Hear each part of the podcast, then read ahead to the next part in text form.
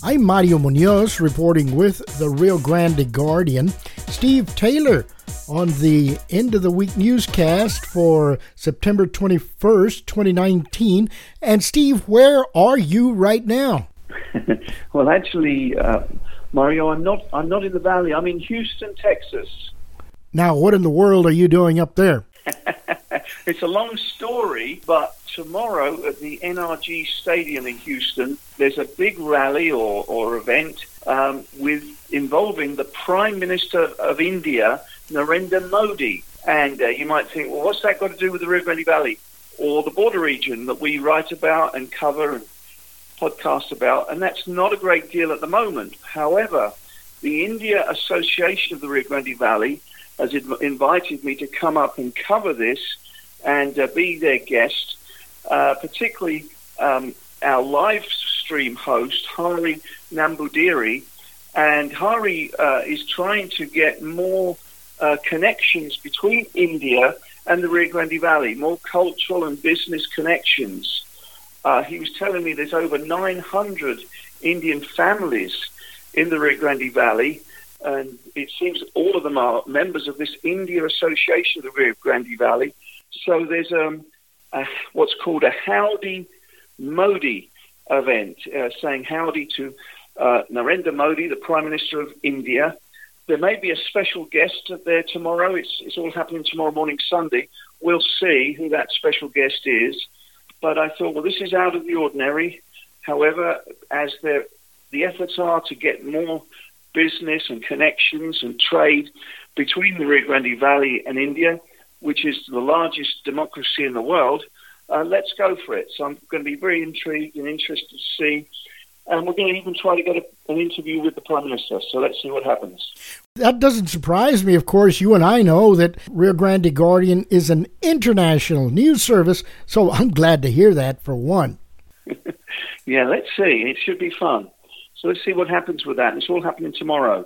But let's review the week. Like you said, this is our week in review event. It all started for us Monday morning when, like all the other media outlets in the Valley, everyone showed up at UT Rio Grande Valley for that big announcement where they're saying they're now going to start offering free tuition for students from families with an annual income of less than $75,000. We covered that. President Guy Bailey, I think he said half of the student body may be positively affected by that. I learned a bit later in the week that Texas A&M has been doing something similar for many years called the Aggie Advantage. So perhaps it's not a unique thing for the UTRGV to be doing this. However, they did get a lot of fanfare from this announcement. So that was one news item we covered. On the same day, the Edinburgh Chamber of Commerce hosted a luncheon with Congressman Vicente Gonzalez. He was the keynote speaker. And he was asked again about his stance on the USMCA, the United States, Mexico, and Canada trade agreement, and whether he'll be supporting that. This is a story that was first broke in the Rio Grande Guardian when he said that his support for ratification of that new trade agreement is dependent upon Mexico providing more security along Highway 40. That's the toll road between Monterrey and Reynosa. It hasn't been the safest area to travel. A lot of business and family ties between Monterrey and the Valley are dependent. Visits are dependent upon Highway 40, and he wants Mexico to beef up the security there. And he's gathering his vote on USMCA with that. So let's see what happens there. We covered that event, and that was one of the key items that was discussed at the luncheon, again, hosted by the Edinburgh Chamber of Commerce. This week, we also interviewed Matt Ruschek, Executive Director of Rio South Texas Economic Council. We do this every month with Matt, as you know, and he provides the latest sales tax revenue figures. The information is collated by the Texas Comptroller's Office, and Matt crunches the numbers for us. And he says the figures for July were very good. It shows the Valley doing really well compared to the same month last year, and Hidalgo County is leading the way. And I believe he said that sales tax revenues are up in the double-digit numbers for Hidalgo County. So things looking really good for sales tax revenue receipts for the different cities and counties in the valley. Another news item we covered, I'm racing along here, Mario, because it's been a busy week, but we interviewed Joe Hinojosa, a leader with Valley Interfaith, about a new initiative that the Diocese of Brownsville is about to roll out, and it's aimed at giving better protection to undocumented immigrants. The research from Valley Interfaith and the diocese is that many parishioners, undocumented parishioners, are not going to church, and are not going in the numbers they used to because they're fearful of being picked up by law enforcement. They do not have ID cards that are accepted by local law enforcement. Well, the diocese has worked something out with the bigger cities such as Brownsville, McAllen and Fla, etc.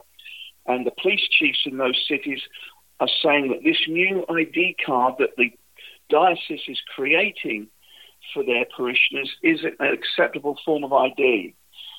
Previously, if an undocumented immigrant was pulled over for a traffic violation and they didn't have an ID card, they could be taken into custody, and then the police could potentially inform ICE, and before you know it, an undocumented resident may have been in the valley for many, many years, not engaged in any criminal activity at all, hard-working family member, could have been deported. Valley Interfaith doesn't want that to happen, nor does the bishop.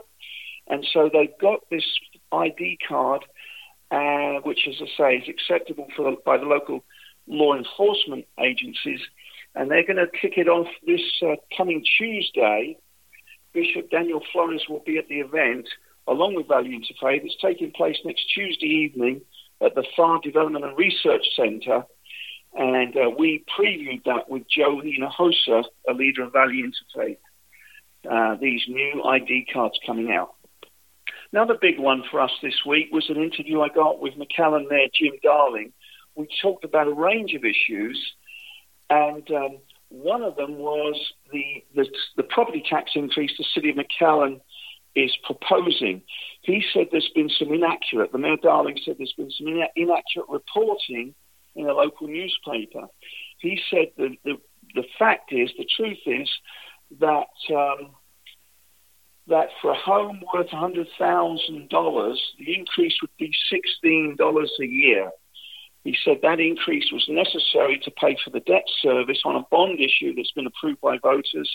That bond issue, $25 million bond issue, is to pay for drainage improvements.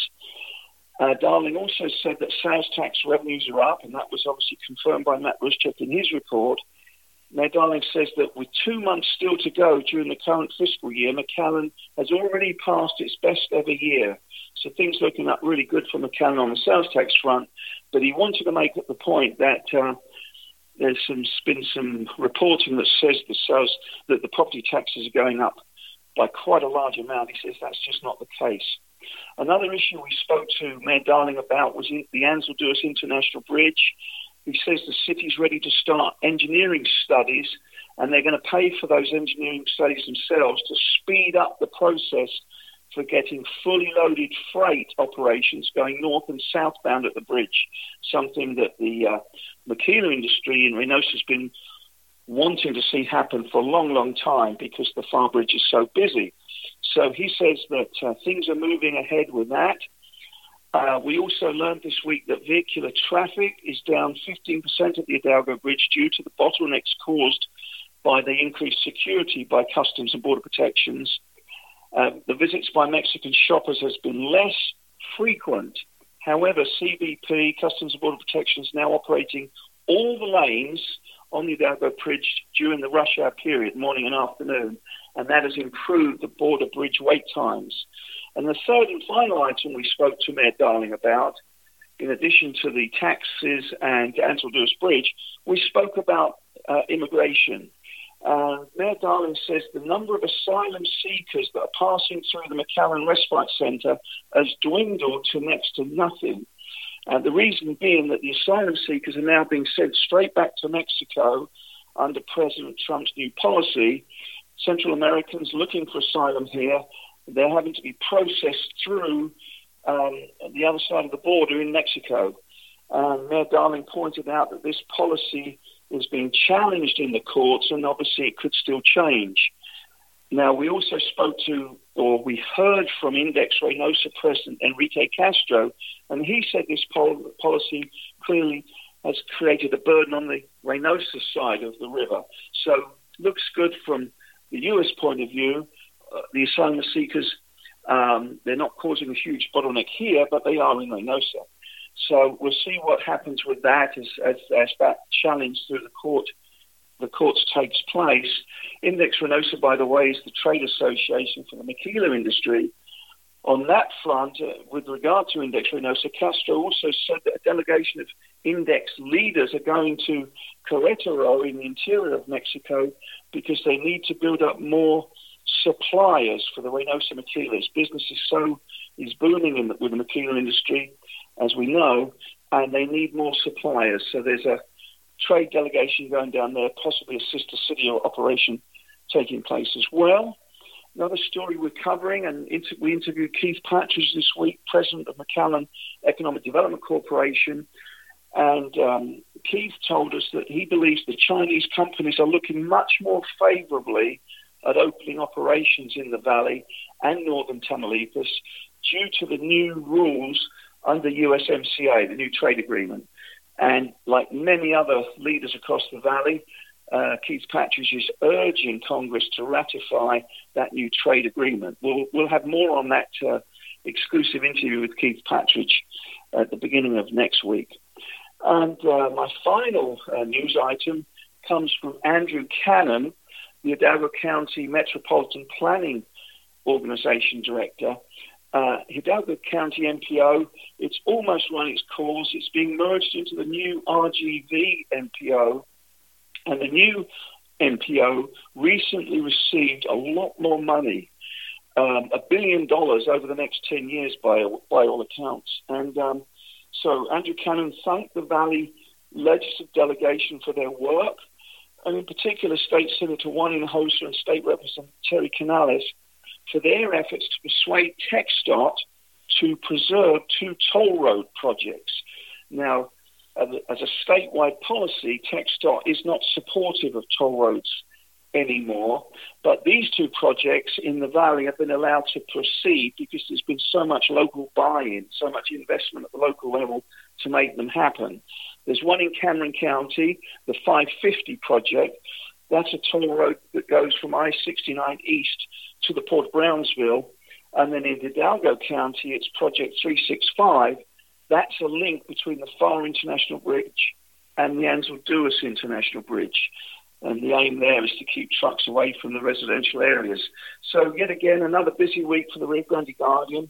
Lots of stories we're covering. And that's my wrap-up, Mario. But I think you've got some items as well. You want to talk about music podcasts, and we're so pleased about this, the return of Patricia Martinez. That's right. Patricia Martinez did a great job. I encourage you to listen to her podcasts having to do with immigration. And you'll be able to hear Patricia Martinez's podcast. She did her own production and everything, which is fantastic. And so, again, great job, Patricia. Also, want to remind you about the music podcast. What do you think, Steve, about adding something on the top bar that specifically says music and arts? Because I've already got some music podcasts up there. I don't know what does that look like right now. Yes, that we're putting that into place. That we need to give greater emphasis to all the cultural coverage that you're providing. And so our homepage, the Rio Grande Guardian's homepage, clearly has to have links to arts and culture and music because you're doing more of these, as you did when you were with 88FM, a lot more music podcasts. They're proving very popular. And, of course, unlike a lot of our news coverages, which is Valley-specific, border-specific, your musical podcast could be of interest around the world. You could be interviewing classical music artists or jazz artists, etc. that have a following around the world. So we're looking forward. We're very pleased to be adding that to our mix. And so I know we put one out today about the San Benito Music Festival, and you've got more coming. So clearly we've got to give more prominence to that. That wraps up our September 21st Week in Review. Thank you, Steve Taylor. Thank you.